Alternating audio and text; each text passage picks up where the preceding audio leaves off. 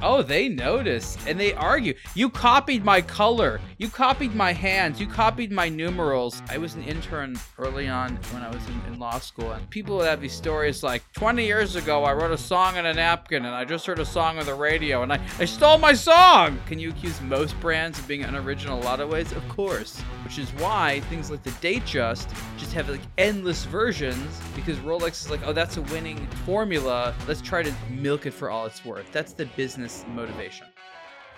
Greetings and welcome to this week's A Blog to Watch Weekly. A full complement this week with Ariel and David. How are you, gentlemen? I'm very good, thank you, Rick. And how are you? I'm not too bad at all. Yourself, David? Oh, doing wonderfully. What did you skive the show to do last week? Oh, uh, last week I was with Bulgari in Italy, of all places, actually. Narrowly surviving. Narrowly surviving, yeah, uh, Naples. I don't like to judge places by their reputation, so I enter with a clean mind. But well, there's a reason why you know you want to be careful in Naples. Let's just put it that way. David touching on Naples. We actually have some commentary on the Bulgari watch because somebody, namely Doing Time Scotland, is busy having an existential crisis that we kicked off in last week's show. So we're going to do a little bit of last week's show this week and play this little bit of audio and then come back to you. Hi, Rick. This is Doing Time Scotland here on Instagram. You've made me question everything. I hate brand names being spread over stuff, I wear. Then you brought up the number of times Rolex is on the rehaut, and I'm looking at mine with an existential crisis having been ignited. I hope you're happy now. Okay, so we have aroused an existential crisis in Doing Time Scotland because we pointed out last week just how many times the word Rolex appears on the Rolex dial because of the rehaut. Hmm. Now, David, you kind of kicked off this discussion because of your review of the new Bulgari, which you've just mentioned. Right. So, do you have an issue with brand names on watches or in anything else for that matter? I, do when when it's done in a way that appears uh, that the brand is, is taking itself too seriously. Like Rolex with literally seven or eight lines of of just boasting basically superlative this and you know whatever that and perpetual what you know uh, it's like seven eight it's it's like a small booklet of things of, of them praising themselves. When i watch this bulgari on the bezel a bunch of times it's it's more of um an, an italian flair thing for me right? It's it's fun. It's so over the top and i understand people like not everyone likes over the top things but for me it's different when it's done in a flamboyant way for no good reason and when it's done in like this very serious way like we have to tell you these seven things you have to know about this watch every time you look at it right? So that's how the rolex submariner for example is different to the bulgari aluminum in, in my eyes at least. So ariel is there an ideal number of occasions that a watch should have its brand name on the watch? Well we'll have no end of occasions where people complain about a brand name not being on a watch certain requisite number of times you're only allowed three times four times. I mean, I I'm not bothered by this. Aesthetically, sometimes it's too much. Certain brands like to take their own logo or name and incorporate it into their design DNA. It's simply a choice that they make. It's effective for some people. It's not effective for others. If it's a tool watch and it just says Rolex stamped on the dial 6,000 times, it doesn't make sense because it doesn't offer any additional functional value. From a fashion appeal, there's something clever about turning your own logo into part of the aesthetic and part of a pattern. There's sort of a, an interesting brilliance uh, around it. And again, it's not for everyone. What does annoy me is sometimes the exact opposite, or brands have too little information on the watch. I would rather have too much than too little. Oftentimes, you might know the name of a brand, but you don't even know the model. There's no serial number or reference number, anything like that. And good luck going online and even knowing what you have. So I'm not personally upset by it, but I think people should be demanding, you know, more practical information on watch cases from brands. You heard from Doing Time Scotland. If you would like to send us a voice note of something that's got your back up on the show, or you just like to tell us some nice things or ask us a question, then we have a new email address. You can email us at podcasts at a blog to watch.com. Now, the reason it's podcast is because there is more than one podcast from a blog to watch. There is this one, a blog to watch weekly, but there is also Superlative, which goes out on a Monday, which is Ariel's kind of high level review with the movers and shakers in the watch world. So go and check out Superlative. But if you've got anything you want to send to either of those shows for us to look at, then the editors get those emails. So send your request, review, voice note to podcasts at a blog to watch.com or hit us up on Instagram, either at a blog to watch or our individual accounts, more of which you will hear about later. Been a busy week actually. Folk have suddenly decided, oh, actually, let's tell these guys things and ask them some questions. A few weeks ago, we posed the question of does anybody actually use a chronograph for anything genuinely practical? So I'm going to play this uh, little audio clip from SFE underscore SFM. Hello, this is Michael. I'm a watchmaker currently working at IWC as a watchmaker production and production, doing regl- and whatnot. I use the chronograph for tracking my time uh, for how long I work. So I go to work, start the chronograph, and every time I take a break, I stop it, uh, or I pause it, and then whenever I continue work, I continue it so I can keep time for how long I am working and how long I still have to work. Have a nice day. Okay, I I think this should be excluded because I'm not sure that it counts if you actually work in the watch industry. I think you shouldn't be allowed to say that you practically use a chronograph if you actually work for IWC. I think that's cheating. So, has anybody else got any practical uses they've ever used their chronograph for? I think there's an interesting thing to point out here that this is an individual that times that their work, and for someone like me that never has a time where like I can clock out, that's never been relevant. Like I actually don't want to know how much time I'm working. And so it's, Oh, just yeah. really relevant to your, your lifestyle. David, do you time your work and then send Ariel the bill? no, no, that would that would be a terrible way of, of doing this. I I don't think any corporation could afford me that way. Ah, okay. So, so on the one hand, there was a little bit of a little bit of violin playing from Ariel saying he's working too hard, and a little bit of violin playing from David saying he's not paid enough. no, I'm not. I'm not suggesting. I'm just saying I, I I work a fair bit of time, and I, I learned early on that it's best not to count the hours. And you know, if you do something that you love, you, you don't even think about this. I mean, I don't mean to annoy the the gentleman at IWC uh, by saying this, but honestly, I don't really care about the hours at all. Never wanted a, a job where I where I would do that. I know. I think that sounds like you can pay him less. I think we should have this industrial negotiation live on air. What's actually coming to mind is I've been at watch manufacturers when, you know, the day is over and watchmakers are precision people and oftentimes Yep. the moment, and I mean the moment the workday is done, they literally put their tools down and whoop, I'm out of here. You've never seen a Swiss person do anything in a hurry that much, okay? Like, Yeah. they are gone. Oh yeah. Is there a general setting that all Swiss watches are more likely to run slightly fast than slightly slow? I mean, can you regulate a watch to run slower in the morning but faster in the afternoon? yeah, why not? that's hilarious. I, yeah, that, maybe that's the thing. Hu- Hublot did that a long time ago. You remember their crazy uh, time traveler watch? Oh, they did some. I don't remember that. Yeah, you could speed up time or slow it down. No way. Yeah. I, I remember one of my favorite watches uh, linked to this and the and the passing of time is uh, the Hermes Le Temps Suspendu, the, the the watch where you press a little button and then the hour and minute hands retract to like I think it was like 11:05 or something like that, and they stayed there until you press the button again. But the watch is still keeping time, but the hands are not. yeah, but that's that's like the soup Nazi version of a watch. Like no no time for you. no, but the point is you're doing something where you don't want to be reminded of time passing. So I know, but you can play a game with someone's like what time is like uh uh-uh. uh. Good stuff. We have a final bit of audio, and this is from our friends at the Spirit of Time podcast.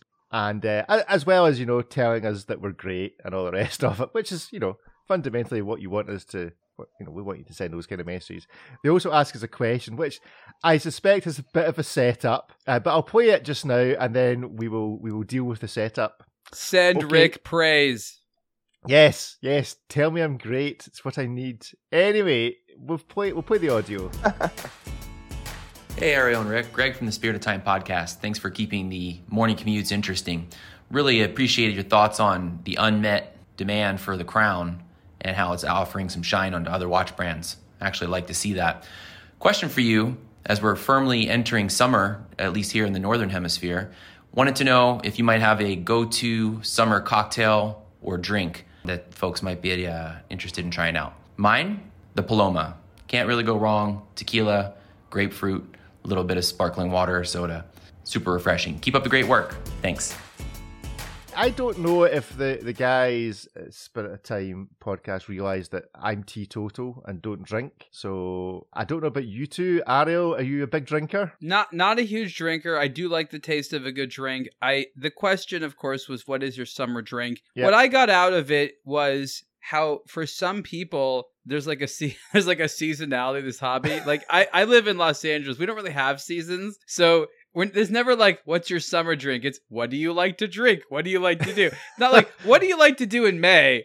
And it just Uh-huh. sort of shows some of the regionality of, you know, parts of the world and parts of the United States people get excited about the watches they're going to wear in the summer summer watches. And for me like there's no distinction between summer and winter watches and things like that. So i just love how these things like where you live in the world actually have a big effect on your your watch culture. Whereas in Scotland, you get literally four seasons in one day. So you could start the morning having to have like a hot chocolate, and the afternoon be having a cocktail, and then be back to just a general drink in the evening because you've literally experienced summer, spring, winter, hurricanes, hail, snow, sleet in one day. David, do you have seasons where you are, and do you have a favourite summer drink? the summer of drunk The summer of yeah. Ariel has been to Hungary apparently. yeah, that's that's basically how we operate. When whenever it's hot, it's it's a good excuse to drink. In the winter, not so much. Hungarians, I don't think we drink that much in the winter. I mean, we cozy inside like some of these bars and like have a beer or wine or something. But it's the summer, which means end of March until October, when we when we like to drink. So yeah, anything refreshing and cold is fine by me. Big gin tonic fan lately. Yeah. All right, okay. I did have a, a brief think about this. Uh, do you know what? If I said the words Coke float, would you know what that was? Mm, Or is that a Scottish thing? I have is that no- doing no an illicit drug in the pool no, that's where you put like ice cream in a glass and then you fill it up with Coca Cola, or in our case, it would be Irn-Bru, so it would be an Irn-Bru float. So, Oh. do you ever add fizzy drinks to vanilla ice cream? we have the the root beer float which i guess would be pretty similar Right, Oh. okay, so that would be the closest thing to a summer drink, which is just adding the normal drink that you would have 365 with days more a year. fat and cream but add Mm. ice cream. So Sugar. it works with works with coffee. you know what the world's most sugariest drink needs more sugar Oh, yeah. Listen, if there's one thing we know how to do in Scotland, it's consume sugar. oh anyway, okay. thank you for asking that question. But at a time, uh, we will be asking you a question in return. So there you go. Right, let's review some watches. Very interesting watch with the Zodiac Super Seawolf Pro Diver in titanium that I got to review. Zodiac had been working on this watch for a number of years, and the impetus behind this project was what if we had an ISO certified dive watch? There's a whole complicated discussion that I don't want to have about what it means to be a, an officially certified diver, but there is a designation that, according to some people, you can only call a watch a diver's watch or professional's diver's watch if it beats ISO, uh, I think it's a 6425 certification. And Zodiac is like, hey, we should do that. And so they decide to make a pro version, which is actually a very appropriate name because it is the professional version of the watch because it's a certified diver's watch for diving professionals. This apparently was much more than Zodiac bargained for. It required them to do all kinds of things like strengthen the way that hour markers were attached to the case and small nuances with legibility and loom and, and things like that. And it kind of made them nuts, but they ended up with this crazy collection of watches called the Super Seawolf Pro Diver. They're a little bit larger 42 millimeters wide. I reviewed the titanium version. It also comes in steel.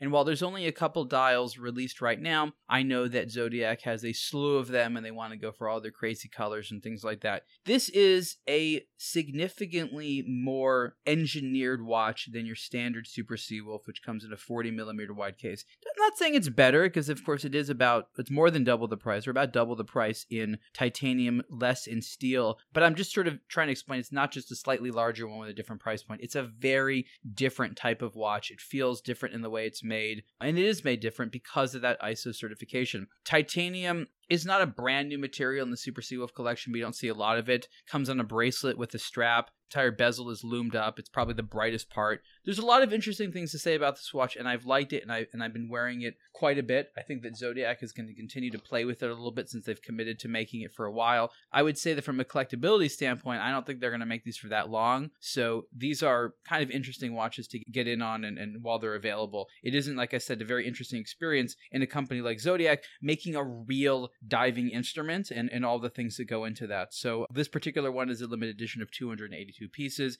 It's got kind of a green and orange and black dial, and it's just under $2,500 in titanium. And you can see more, of course, on a blog to watch. Some of the commentary in this relates to the conversation we just had, which is a couple of comments about just how much text there is in this dial, which I think also has something to do with, I suspect, the ISO certification. You actually need to tell people what it is uh, on the dial. I quite like the look of this. I think this may suffer from being titanium in that it may just feel like it's not there. And having spent two and a half grand on a Zodiac, you might want to feel that it's there. But I do like Zodiac's color aesthetic, and this is definitely continuing it into this range as you say, it is quite a jump in price. Do Zodiac have the brand credentials to support that jump in price, David? I haven't handled these, but I think titanium itself helps justify it big time. I'm I'm a big sucker for titanium watches and dive watches. I don't once you start wearing a titanium watch, it's it's really difficult to take the weight of of stainless steel. It just feels unnecessary and, and lumpy. I mean, sure, some people love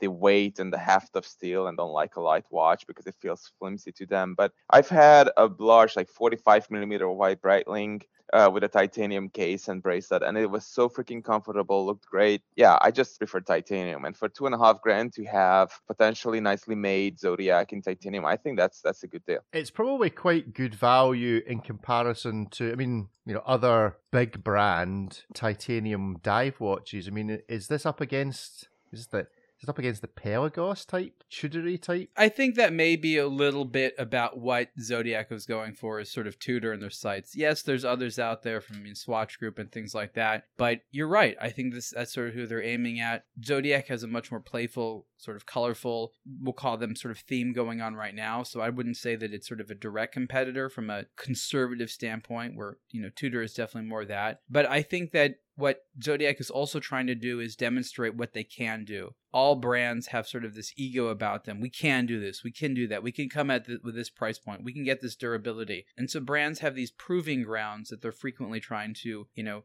compete with each other in? Well, you can go and have a look at the article at blogtowatch.com. You should also check out uh, every week we now have a complete set of show notes. So if you want to specifically comment on this watch, having heard about it on the show, you can go to the show notes, which are generally going to be out Thursday, Friday, and comment there, and then we will pick up those comments for chatting about the following week. So go and have a look at that now.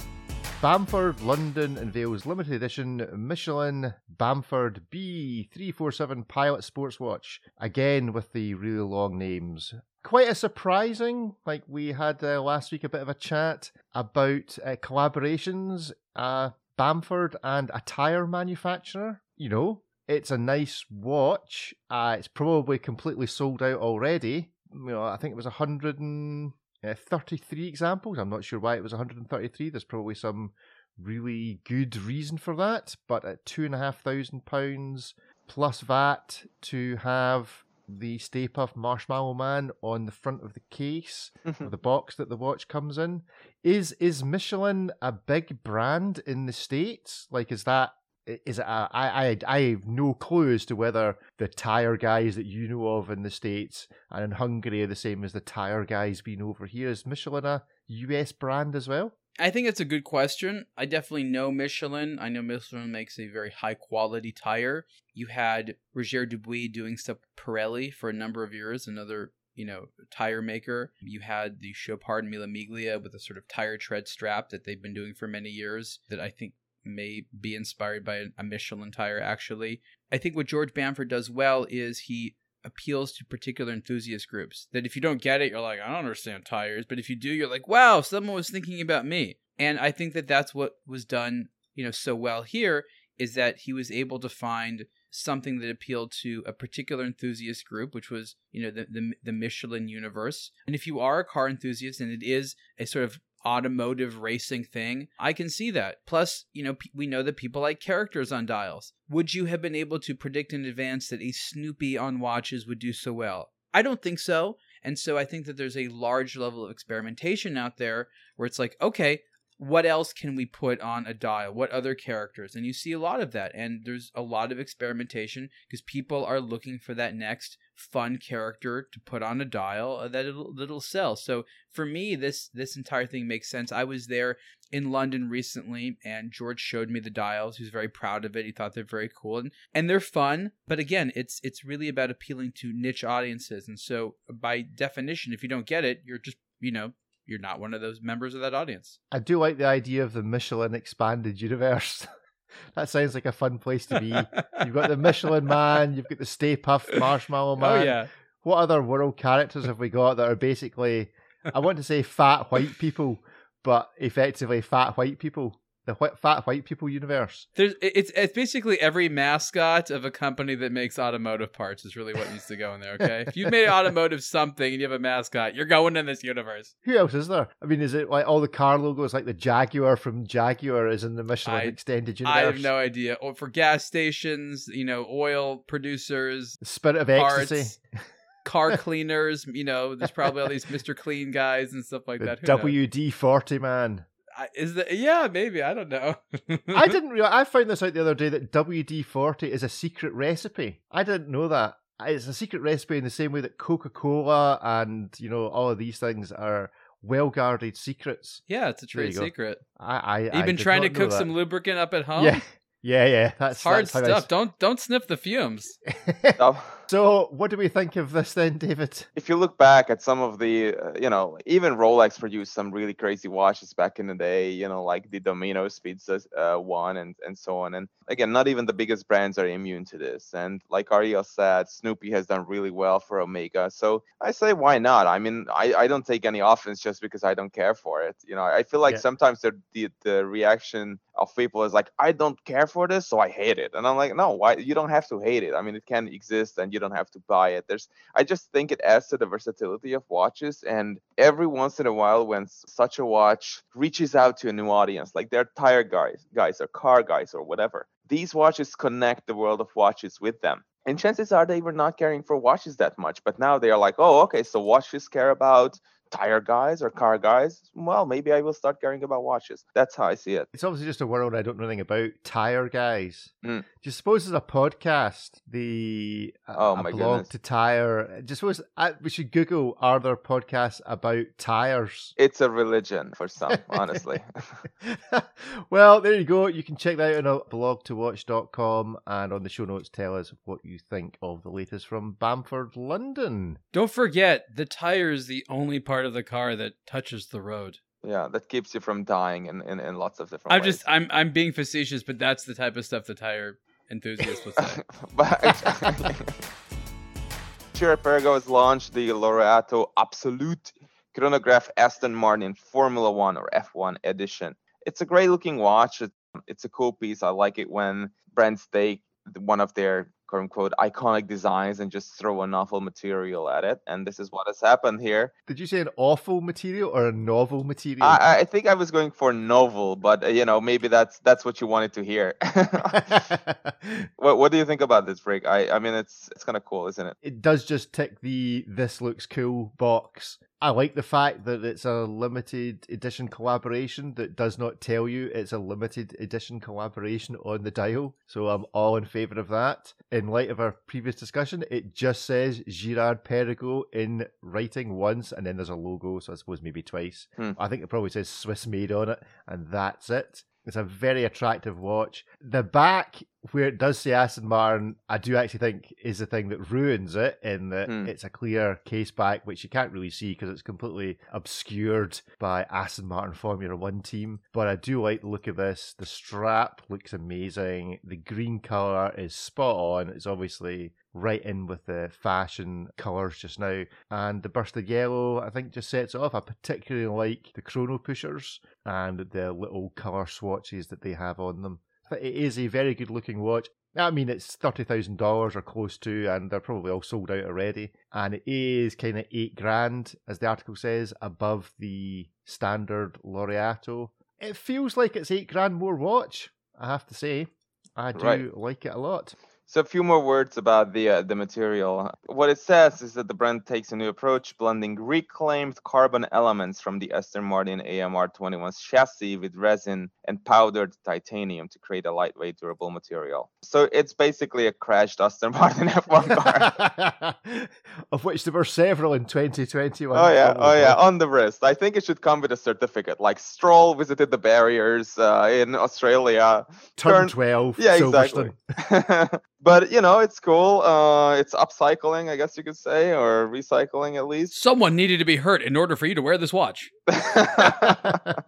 oh my goodness, that's a sales line waiting to happen. But uh, you know, many watches actually exist today just because of that, right? So, but nobody dares to say that. That's a cool Yeah. line. My my only gripe with this is the movement. I'm I'm really not a fan of how Girard Perregaux is still using this base movement, which is a 3300 base movement. So if you flip around and you look through the, the Sapphire Crystal case back, what you see is a basic automatic movement. And there's no indication that there is a chronograph because the chronograph is a module that's placed on the dial side of the movement. So you're missing out on a nice column wheel or, or, or, a, or a horizontal clutch or some other uh, cool element that you usually associate with, with a chronograph. So that's my only gripe with it. I mean, it's not the prettiest of movements. Uh, not for a chronograph. They've done their best to try and, you know, beautify it, but it's not the best. And I suppose the ro- the rotor just seems a bit disappointing. You'd have thought, you know, some other part from an Aston Martin that was left in the barriers Right. could have been used as the rotor. Yeah. Well, it's it's funny because it kind of sends a bit of a signal as to what the relationship is like. Where Aston Martin is like, um, yeah, we got all these like spare parts, and they're like, don't you mean trash? No, no, no, spare parts, and you can use that for your watch thing that you seem to care so much about. Like, you can clearly tell that like Girard Perregaux is trying so much harder than Aston Martin because they're not contributing anything but literally refuse.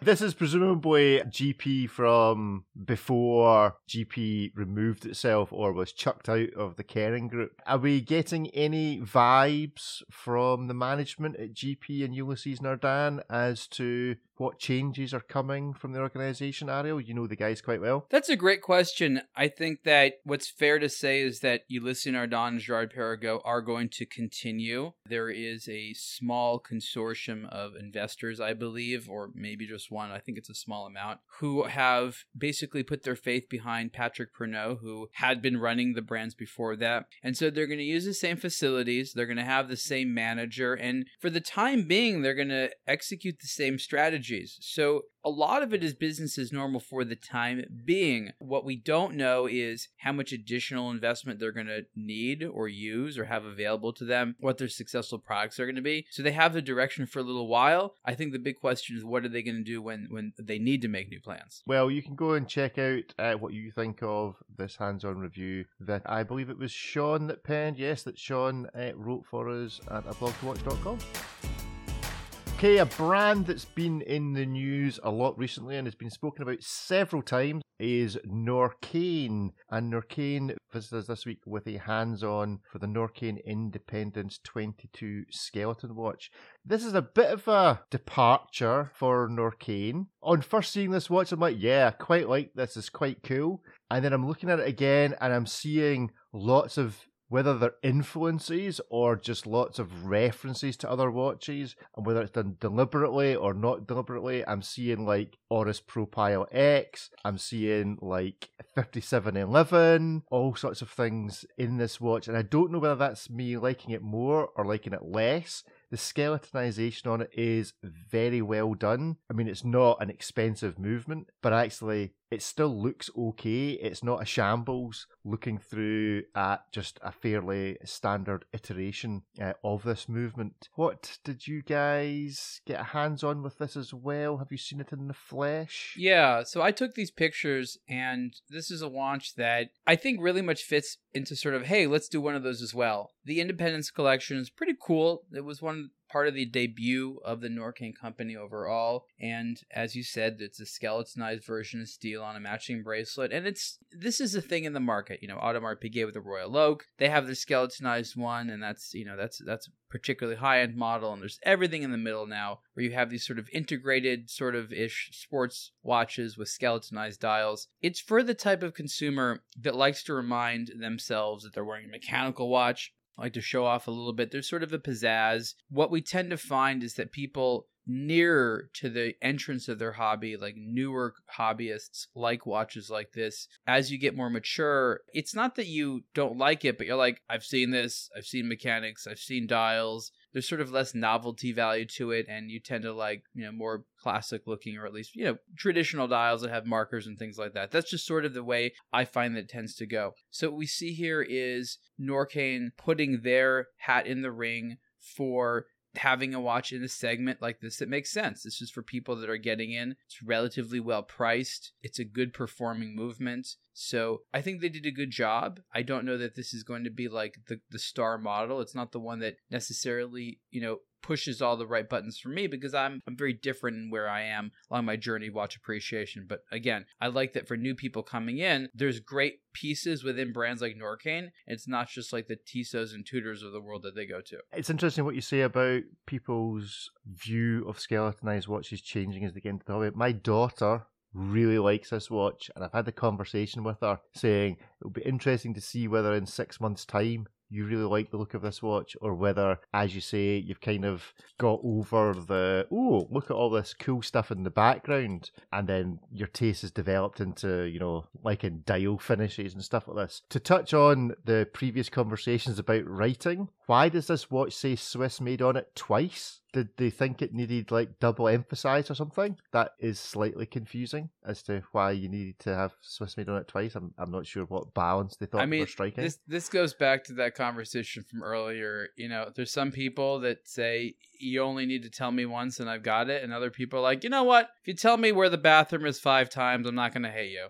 so is this double Swiss made? Does that mean that it's like more than fifty percent Swiss made if you put it on twice? No, I think they made it in Switzerland. They exported it someplace, and then they brought it back into Switzerland, put it together once again. So it's double Swiss made. Double Swiss made. So this is like Norqain do in A. Lange & Söhne. That they take it apart and rebuild it, so it's been made in Switzerland twice. Probably. We'll need to ask Ben as to his thoughts on that. Nearly 4,000 Swiss francs. Is this a value proposition for this type of watch? It, it strikes me as being at the upper end. It's still a Sellita 200. Okay, it's a high grade one, but you know, you're getting into some fairly high end territory. It's very hard grand. to price these watches. That's the problem. It's very hard. You price them too high, and then, like you said, you lose out. You price them too low, and then the consumer is like, "Oh, that's a cheap watch. I don't want that. I want something fancier." Like it's very tricky to get the right price because again, the audience that buys this is not the individual like you that knows prices and has known them for a decade. By definition, it, it appeals to a more novice person. There's a lot of other watches that Norqain makes that are going to be more appealing to a more mature or you know just just established that has seen a lot of watches collector. This is obviously from the pre Jean Claude Biver era of being involved with Norqain. If Jean Claude Biver had had this watch to be involved with, what would he have changed about it? Well, do you know the name of the watch that he was part of? What it's going to be called? No, It's called the Wild One. the wild one, right? The Wild One. Obviously. We can see, uh, and is it the wild? What is one spelled like W O N? No, just just just O N E, just Wild One. Just uh, so Brands uh, love we- the number one. If your watch product has a number one on it, oh how cool! so are we expecting like red ceramic with like 15 lines of text Lightweight, very very okay. very lightweight. and what else do we expect is going to be wild about it the price Hopefully the communication. ah, well that would be Mhm. useful. No, the that would price the price is going to be I think at the five to six thousand dollar range. right okay and when do we think we're going to see that Uh, it's late September. right okay cool well we'll look forward to that but if you want to go and check out this uh, latest skeletonized watch from Norqain I don't think they've done a skeletonized watch before have they This is the first one, I believe. Yeah, Uh, it's, I mean it's it's an impressive first. They've, they have made the Sellita movement on the front of the skeletonization actually look quite attractive. So well done to all those involved at Norqain. So it's not just unveiled the Diver X Skeleton Black Watch, which is black but also yellow, which is uh, an interesting way of looking at it. But still, I feel like it's it's a great looking watch, carbon case with their own movement.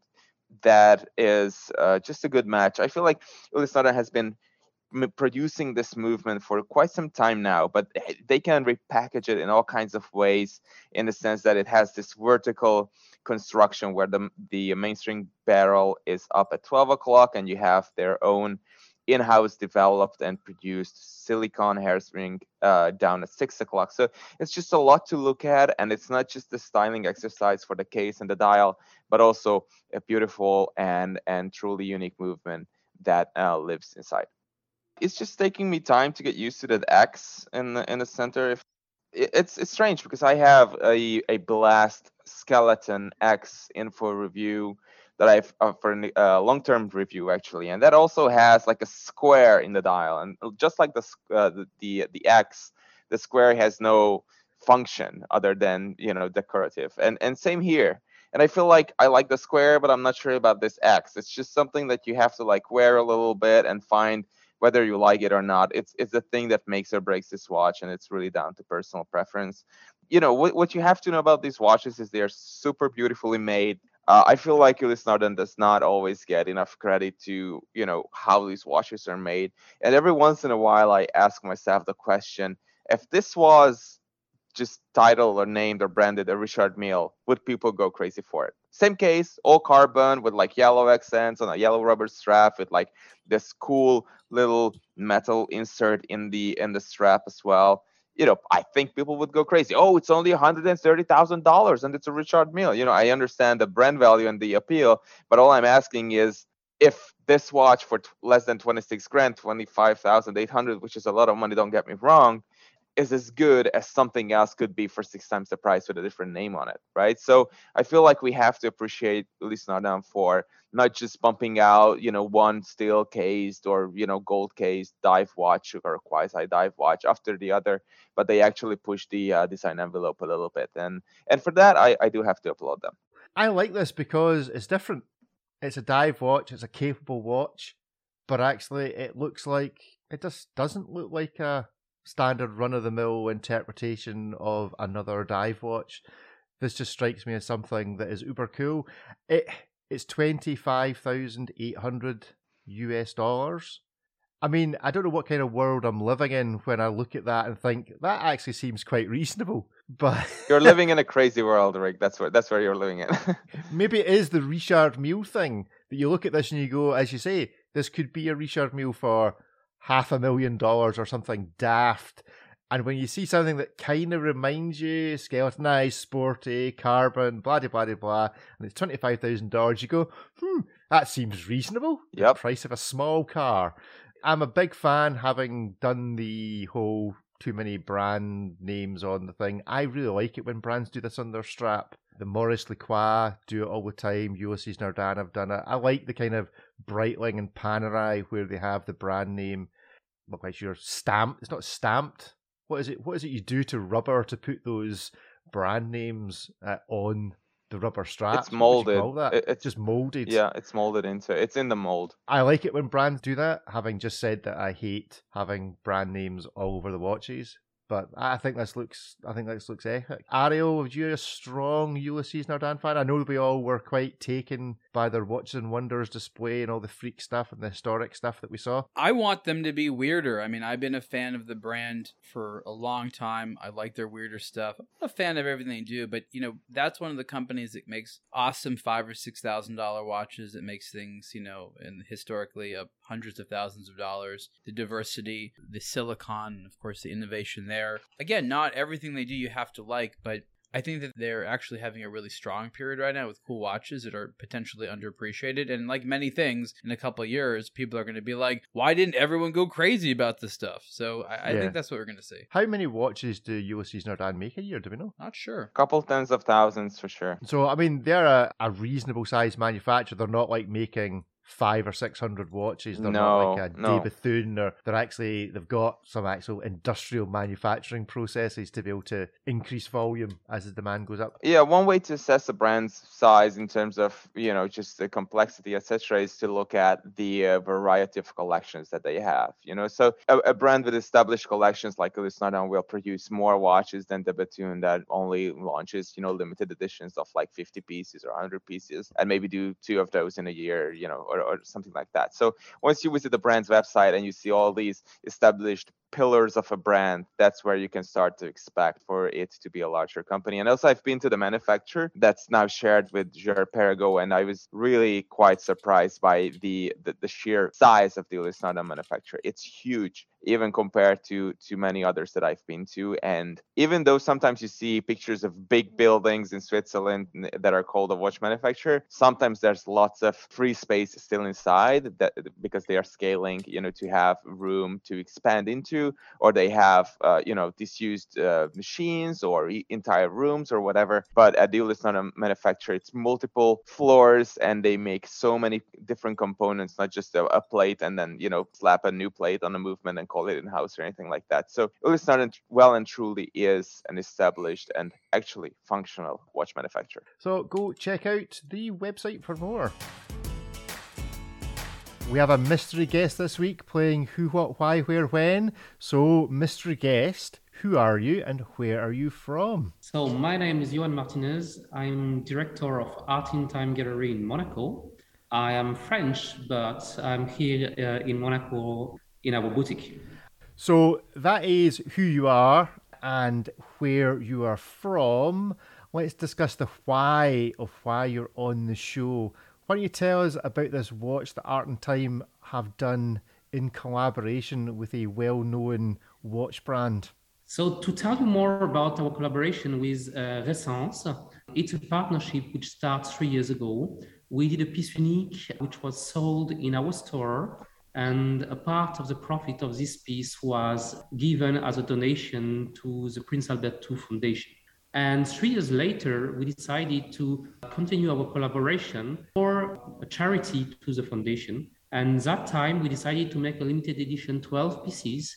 And instead of giving a part of a profit, we decided that the full money collected on piece number 12 of, of 12 will be fully donated to the foundation. Good stuff. So, if, is that going to be an auction or is that just a price? So the first idea we had was to give uh, the watch to the charity, and so they were able to organize um, a private gala. And during this gala, there will be a kind of private auction, and the guests will be able to uh, get the piece and give the money of the piece for charity. Where actually are these watches? Tell us a bit about where you are. We are located in Monaco, and we made 12 pieces. The donation is dedicated to the Pelagos Initiative, which is actually a sanctuary which is um, the sea coast from Italy, Monaco, and France. So it's a little area, and the donation is going to protect actually the quality of water, but also the wildlife, the sea life, which is here. The owners, we bought the 11 timepieces all around the world because we sold pieces to uh, Singapore, to USA, to Europe. And we are very happy to see that our timepieces are going to travel all around the world. Have these timepieces, the 11 of them, already all been sold? Yes, they have been spoken for. So we found the client quite fast. Actually, within a day, all the pieces were sold. Excellent. Now we'll come on to review this particular watch shortly. But so the only chance of me getting my hands on one then is to find out how I get it from the foundation. What is interesting, it's uh, actually the private event will do. It's only with their um, regular donators. So let's say someone want to to get it with the foundation, will not be allowed to buy it because you need to be a long-term partner of the foundation to to be able to access to this uh, event. So you can't sneak me in then. Yeah, not possible. oh dear. So no, that's great. Thank you for telling us about this. Now uh, we look forward to reviewing this watch. I'm particularly impressed by it. Uh, but tell us about what else Art and Time do in Monaco. Two of us met at Watches and Wonders at a, a lunch table. As you do at Watches and Wonders, you just strike up conversations with those that are around you because you all know you've got something in common.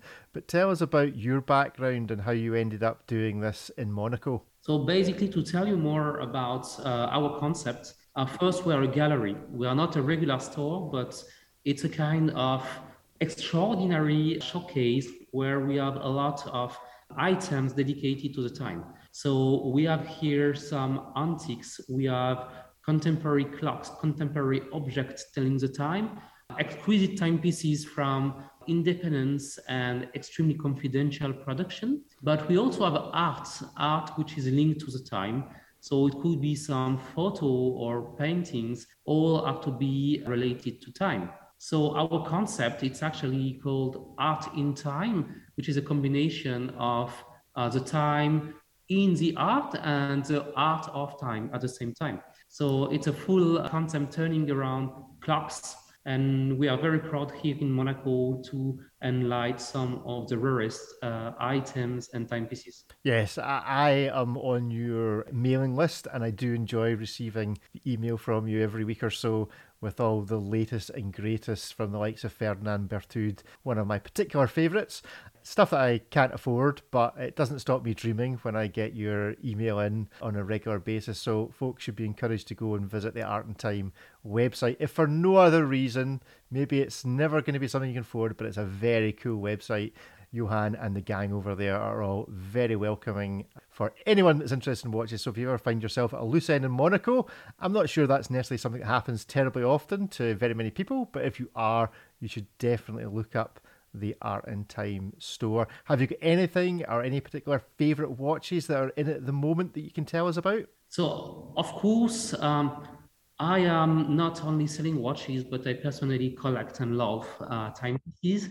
I'm very lucky because here we have uh, extraordinary complication, but also, uh, let's say, uh, extremely well finished timepieces. So they can be very simple, but simple in their perfection. So you were speaking about it, but among all the, the nice timepieces, I'm very proud to have some Berthoud in stock. So the movement and the finishing of every single details in the Ferdinand Berthoud are quite exceptional. Yes. If I had to buy a single one, I will tell that my favorite um, it's the Œuvre d'Or. It's a piece which has, for some reason, classic look, but at the same time contemporary and I find every single detail is absolutely perfect. Excellent. Well, thank you very much for joining us, Johan. Hopefully, one day we will get to meet in Monaco and you can show me everything that's there and everything that's to be had to enjoy in that country. So, thank you very much for joining us.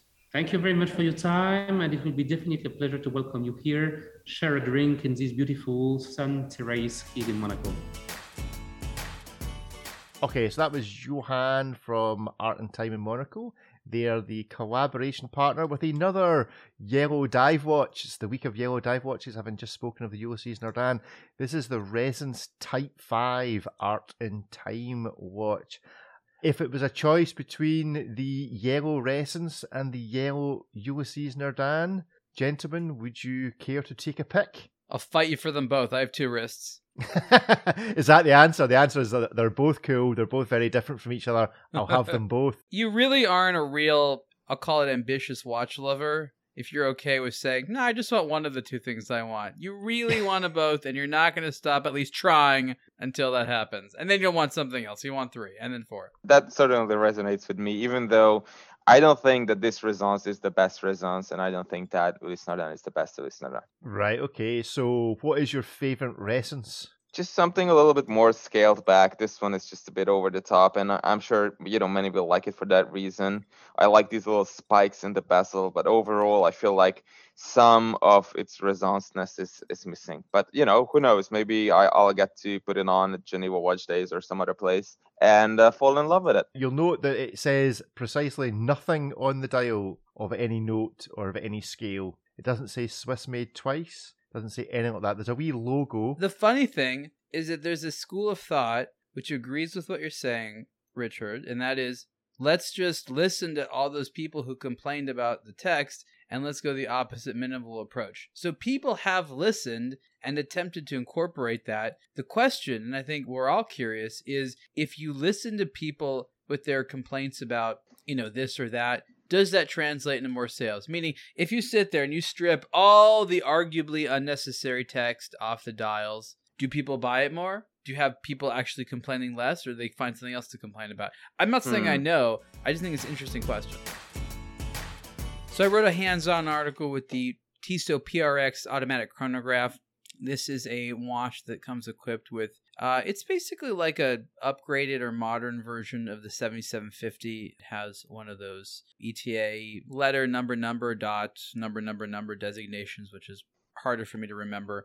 But it is essentially based upon the 7753, and it's a great value. It's about 1750 bucks for a really nice 42 millimeter wide version of the PRX, two different dials. Classic. It's got that integrated bracelet look to it. Very well finished. It's a beefy, substantial watch for sure, but a lot of people put it on and they say to themselves, you know, why why would I buy an offshore chronograph or an overseas chronograph or something like that when you can have something that has a lot of the same appeal for 1750 bucks. So it was definitely a crowd pleaser and uh, I liked wearing them for a while. So those are pretty nice and they are currently the very top end of the PRX collection, which I also have some watches we haven't really spent too much time with them opposite end of the spectrum, the 35 millimeter PRX with the quartz movements that are now the entry level model under $400. It's interesting because I think that, that the PRX probably has a sweet spot at the under $1,000 mark for the automatics.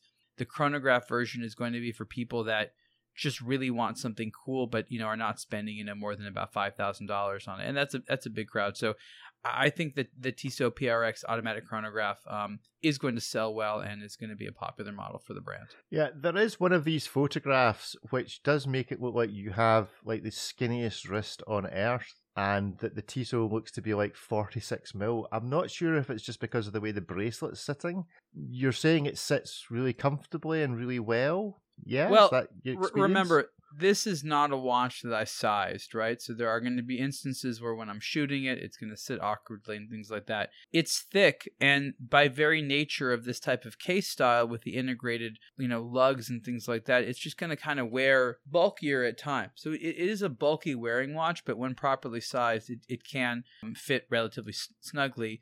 I just think it's it's important to show that in a case of this thickness and this size, 42 is, is bigger. 42, not everything is huge.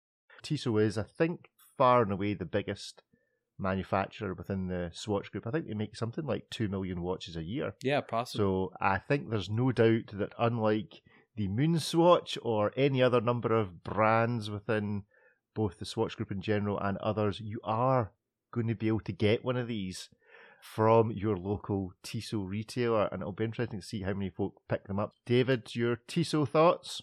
Yeah, my favorite um, PRX is for sure the the one with the fluted gold bezel. I feel like that's that's the biggest flex of them all, especially because it looks so eerily uh, similar to the one that's on Rolex watches, and the whole watch costs less than the fluted bezel on a Rolex watch, right? So uh, I, I feel like that's that's that's a huge uh, flex from from Tissot in a way because you know they they were sitting there and they said, yeah, why don't we make it like that? And and the interesting thing about fluted bezels, I think, is that we've seen multiple different like countless different variations on the theme but never really done to the level of quality and execution uh, as rolex. So all of the time it's like just somehow it just doesn't work. And uh, Tissot of all of all the watchmakers comes into the picture and says you know here it is same same exact thing basically for a fraction of the price and uh, I, I, really respect that and i really appreciate that because you know it's not like a company can or should in my opinion at least own a design for the rest of eternity. It should be democratized in a way. If somebody can make it to the same level of quality for a fraction of the price i mean why not? That's exactly what we've been seeing with the integrated steel bracelet segment of the market. Everyone's doing it and everyone's trying their offer trying to like you know one up in terms of quality or uh, value proposition. And that's what happened with the bezel as well. And do you, th- do you think there's some strategy there within Swatch Group because we do know that unlike, for example, Richemont, the individual brands do actually speak to each other and do actually have a kind of reporting structure that means there's some kind of central control. Do you think somebody in Swatch Group decided, yeah, I tell you what we're going to do. We're not going to do an integrated sports watch with a fluted bezel in the Omega side.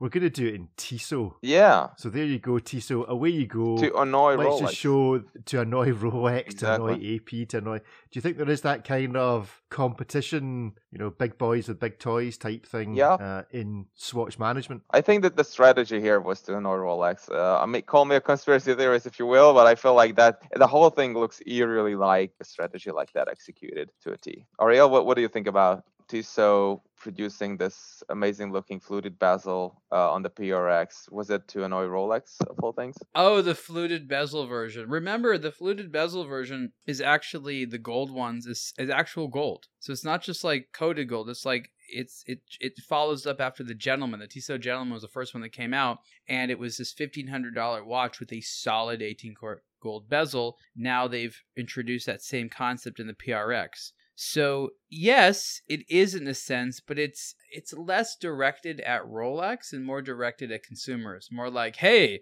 you associate this as being a shape that should be in a high end watch. It's just kind of like that. And do you think it's successful? Do you think do you think anybody at Rolex notices? I mean, is there that kind of boys club? Oh, the Swiss oh, they industry? notice. Oh my god. And they argue. You copied my color. You copied my hands. You copied my numerals. Like stuff that you're like, you know, when I used to I was an intern early on when I was in, in law school and I was I would feel these calls. It was it was a place where like artists would call for legal help and these people would call thinking that their song or their story was like infringed, like it was a potential copyright thing. And these people have these stories like 20 years ago, I wrote a song on a napkin and I just heard a song on the radio and I, I stole my song. and, you know, there's there's a there's an emotional thing that people feel when someone borrows something, which is very different than like what is actually you know protectable. So can you can you accuse Tissot of being unoriginal in this element? Yeah. Can you accuse most brands of being unoriginal in a lot of ways? Of course. You know there are places to look for originality and there's places to not. The PRX is the remake of a watch that they did a long time ago that has been very commercially successful for them and the the the sort of like inclination that brands have with popular collections is if it looks good in this steel version with blue, let's try to figure out every iteration possible of the PRX so we can sell every version possible. Which is why things like the Datejust just have like endless versions because Rolex is like, oh, that's a winning formula. Let's try to like milk it for all it's worth. And that's, you know, that's the business motivation. Right, that's it for this week's show. I just have I actually have two questions, which is David, we never actually found out where you went for your birthday. Oh, it was just a, a little countryside getaway in a beautiful little valley. Uh, no screens, no internet, just just birds chirping away. That's exactly what I need. And the reason I ask that is not because I actually care about where you went for your birthday, but because as you'll be listening to this, it's Ariel's birthday tomorrow, which, if you're listening, is yesterday. So, Ariel, are you managing to go away to Okinawa or Japan or wherever it was you were trying to go to?